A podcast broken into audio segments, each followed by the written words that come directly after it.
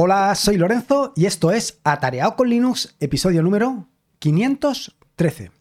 Este es un episodio realmente especial para mí y realmente importante, en el sentido de que se trata de un homenaje a Bram Mullenar, que probablemente te suceda como a mí, o a lo mejor no, que no tengas ni idea de quién es Bram Mullenar, yo ahora sí que lo sé, pero cuando te diga que es el desarrollador, o que fue, mejor dicho, el desarrollador de BIM, entonces entenderás por qué le tengo que dedicar, por qué creo yo que le tengo que dedicar un episodio del podcast.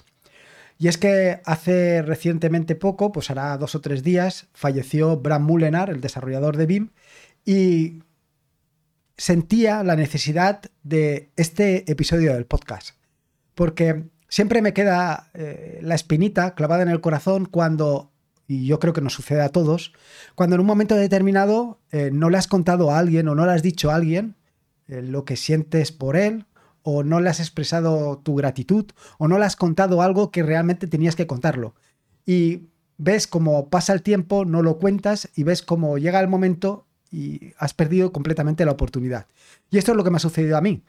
En este caso, en este caso concreto, he perdido la oportunidad de agradecer a Bram Mullenar el trabajo que ha realizado con esta herramienta.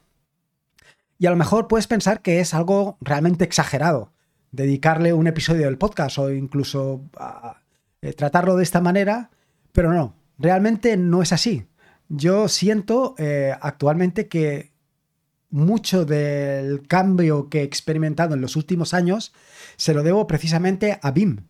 Se lo debo precisamente a este editor que ha cambiado por completo mi perspectiva, mi foco de ver las cosas, mi manera de entender la, programación, mi manera de entender eh, los editores, mi manera de entenderlo todo.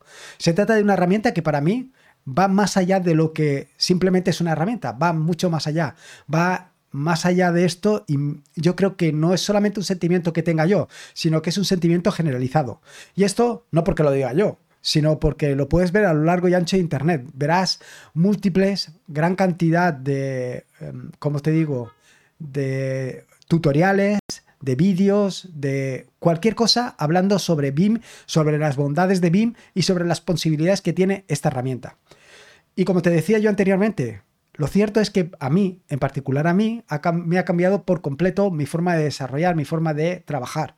Y me ha permitido ser mucho más productivo y enfocarme más en el trabajo, quiero decir, enfocarme más en lo que quiero hacer y no en lo que rodea a la herramienta que estoy utilizando. Así que vamos allá, voy a intentarlo, voy a intentar transmitirte esa pasión que siento actualmente por BIM para que por lo menos llegues a entender mi punto de vista y luego ya todo depende de ti. Y empiezo por el principio. Eh, lo primero de todo es ah, disculparme porque cierto es que no conozco a Bram Mullenar. O sea, quiero decir, no lo conozco en persona, eso estaba claro, pero es que hasta hace poco no sabía ni quién era el desarrollador de BIM. Y como te digo, esta, esto es una pena grande porque evidentemente eh, no es posible ya pues, agradecerle ese trabajo. La cuestión es que BIM, eh, si no lo conoces, pues decirte que se trata de un editor un editor que realmente es un editor muy peculiar. Un editor con una curva de aprendizaje importante, pero que una vez lo conoces, es aquello de que dices, em, ¿por qué no he tenido esto antes? ¿Por qué no he empezado a trabajar con esto? De hecho, BIM, eh, la forma de trabajar de BIM, el modo de funcionamiento, los modos normales, los modo, el modo de edición, eh, que en parte vienen heredados de BIM, transgreden por completo a este software. Sí, lo que estás oyendo. Han traspasado por completo la frontera del propio software. Mm, cierto es que BIM lo puedes encontrar tanto en Linux como en Windows como en MacOS, tanto disponible para la terminal como disponible con su propio entorno gráfico, así como lo estás oyendo. Pero cuando te digo que ha conseguido traspasar las fronteras del propio software, te lo digo porque lo puedes encontrar no solamente en el propio BIM, sino que muchos otros editores de texto, como pueden ser PyChart, Visual Studio Code, eh, IDEA, hay muchas otras herramientas, muchos editores que tienen complementos para emular por completo el funcionamiento de BIM. Y esto precisamente te lo he contado en algún que otro episodio del podcast. En más de un episodio del podcast te he dicho que en algún momento he estado trabajando con Visual Studio Code o incluso que actualmente trabajo con Visual Studio Code o con PyCharm. Y en cualquiera de estos tengo ya instalado por defecto alguno de estos complementos para emular por completo el comportamiento de BIM dentro de los otros editores de texto. Porque la gran ventaja que te ofrece BIM es precisamente la posibilidad de moverte, de editar, de ser realmente muy productivo.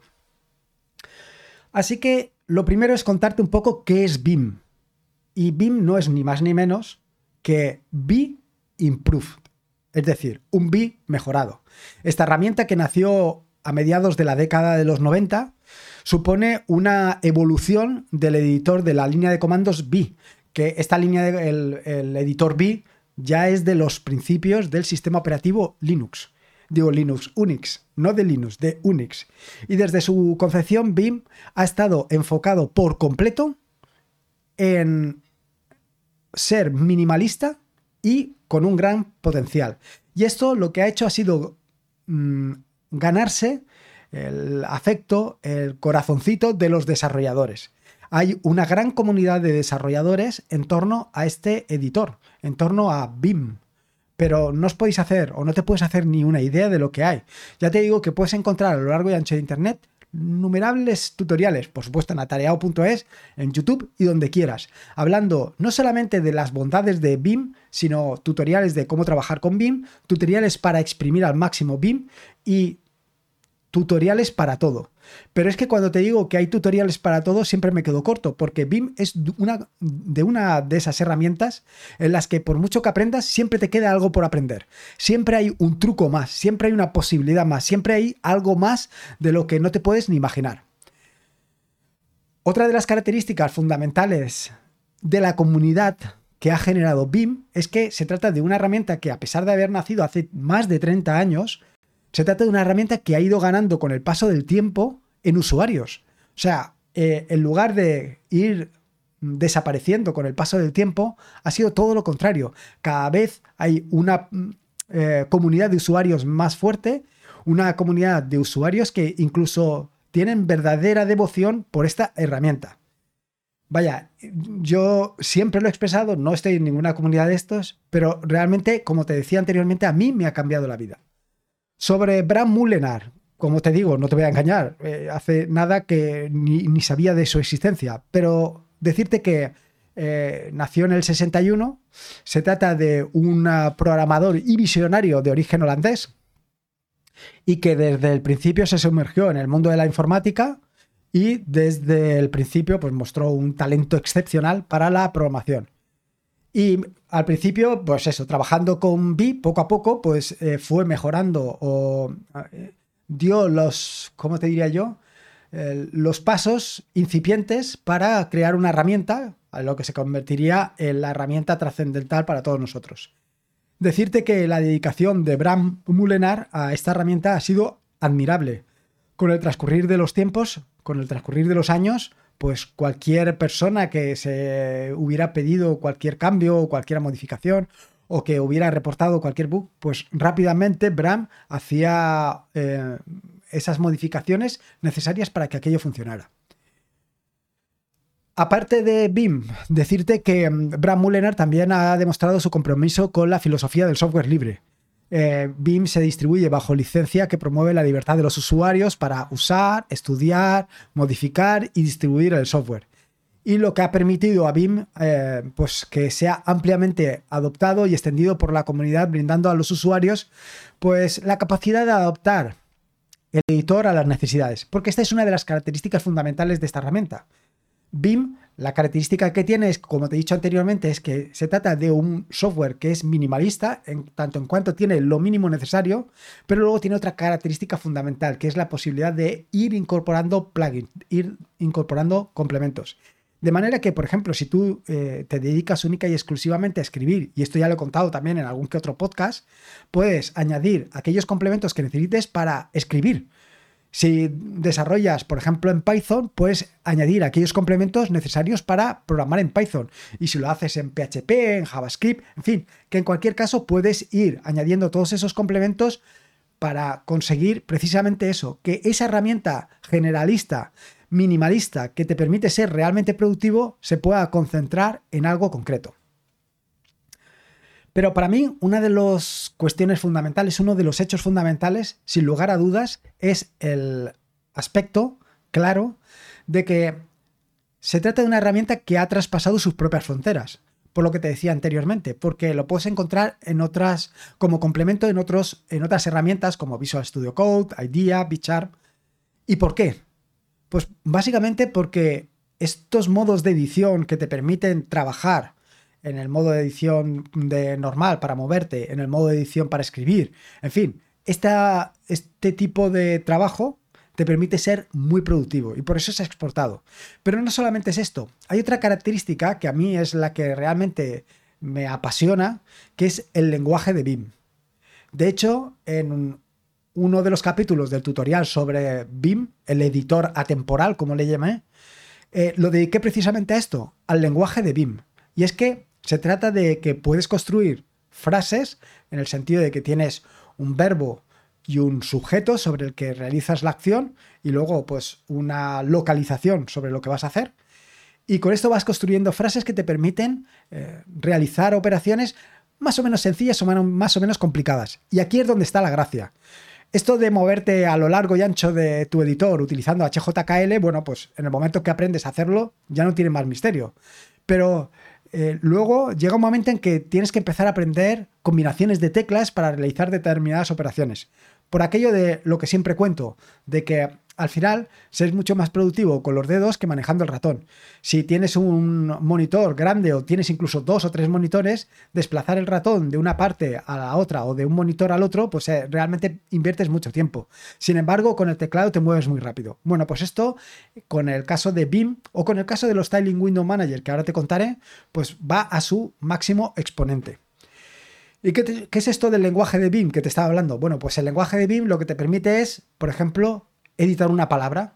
Y para editar una palabra tienes que utilizar el verbo cambiar, el verbo, eh, el verbo, eh, la localización de lo que quieres hacer y sobre qué quieres aplicar esa, ese verbo. Por ejemplo, si, como te decía, si lo que quieres es editar una palabra, utilizarías C de change, de cambiar, y de inner, porque vas a cambiar lo que es la palabra completa, y W de word, porque vas a editar esa palabra. Entonces es C y W. Combinando esto, editas por completo la palabra.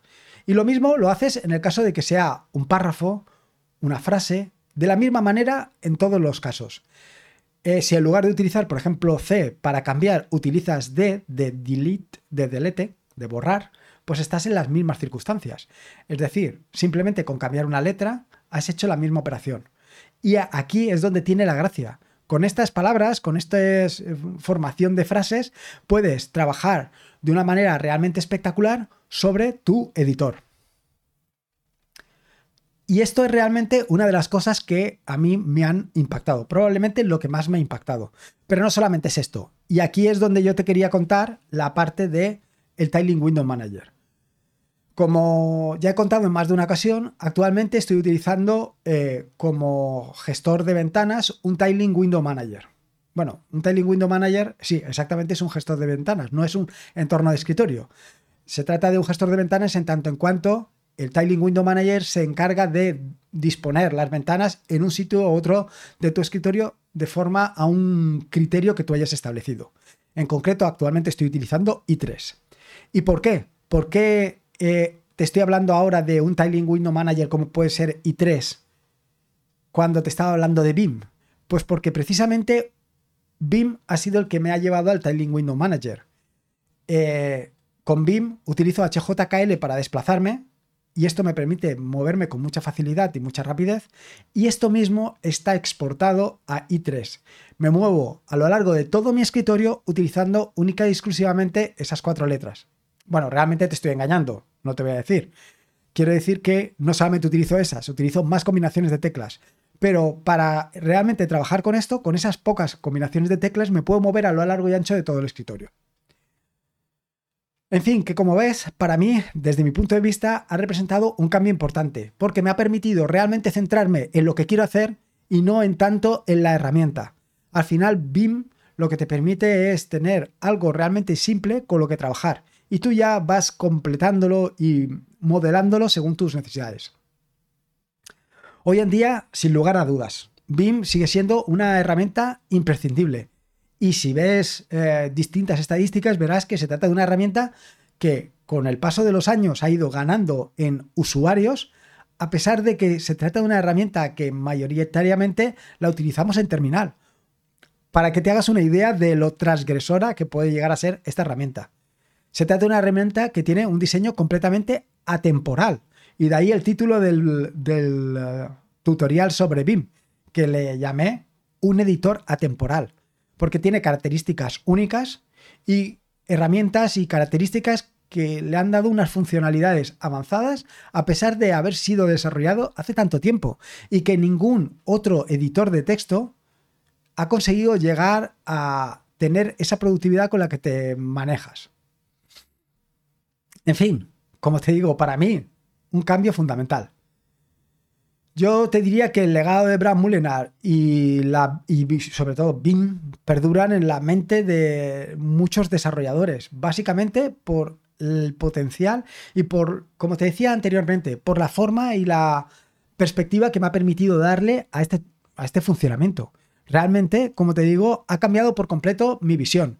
Yo que desde el principio sí me manejaba siempre, siempre me he manejado con atajos de teclado y siempre he sido un defensor de aprender atajos de teclado para evitar el uso del ratón. Pero cuando realmente empiezas a trabajar con BIM, cuando realmente comprendes el potencial de BIM, cuando realmente entiendes el lenguaje con el que te tienes que relacionar con BIM, te explota la cabeza, como lo estás oyendo. Y soy consciente de que esto puede parecer un poco loco, pero es así. Quiero decir que al final tienes que aprender a hacerlo y es algo que realmente tiene una curva de aprendizaje compleja. Si no vas a hacer esto, quiero decir, si no te vas a dedicar a escribir a menudo, si no te vas a dedicar a programar, que lo vas a hacer puntualmente, a lo mejor no vale la pena que inviertas este tiempo en eh, aprender un eh, entorno como puede ser BIM. Aunque yo te diría que vale siempre la vida, porque, o sea, vale siempre la pena eh, aprender. Y en este caso aprender BIM. Por el hecho de que te hace ver las cosas de una manera completamente distinta a la que tú estás acostumbrado. Y esto es algo realmente importante. Si siempre vemos lo que, o siempre tenemos el punto de vista que hemos aprendido, que nos han contado, y en un momento determinado no cambiamos el enfoque, puede ser que no nos demos cuenta que no estamos tan acertados como pensábamos.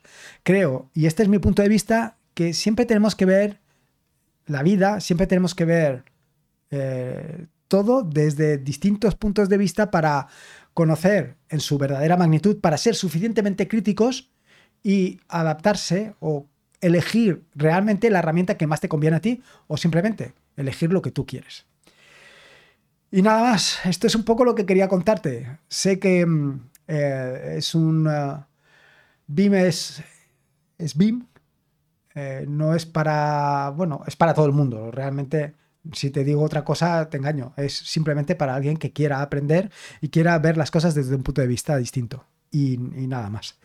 Y espero que haya servido, pues, simplemente como homenaje a Abraham Mullenar y que, bueno, pues por lo menos que veas alguno de los vídeos del tutorial sobre mm, BIM, que veas de lo que te estoy hablando, que si tienes un poco de curiosidad lo pruebes y luego, pues, si te pica la curiosidad, ya te metas dentro del mundo de BIM y esto es para no salir nunca.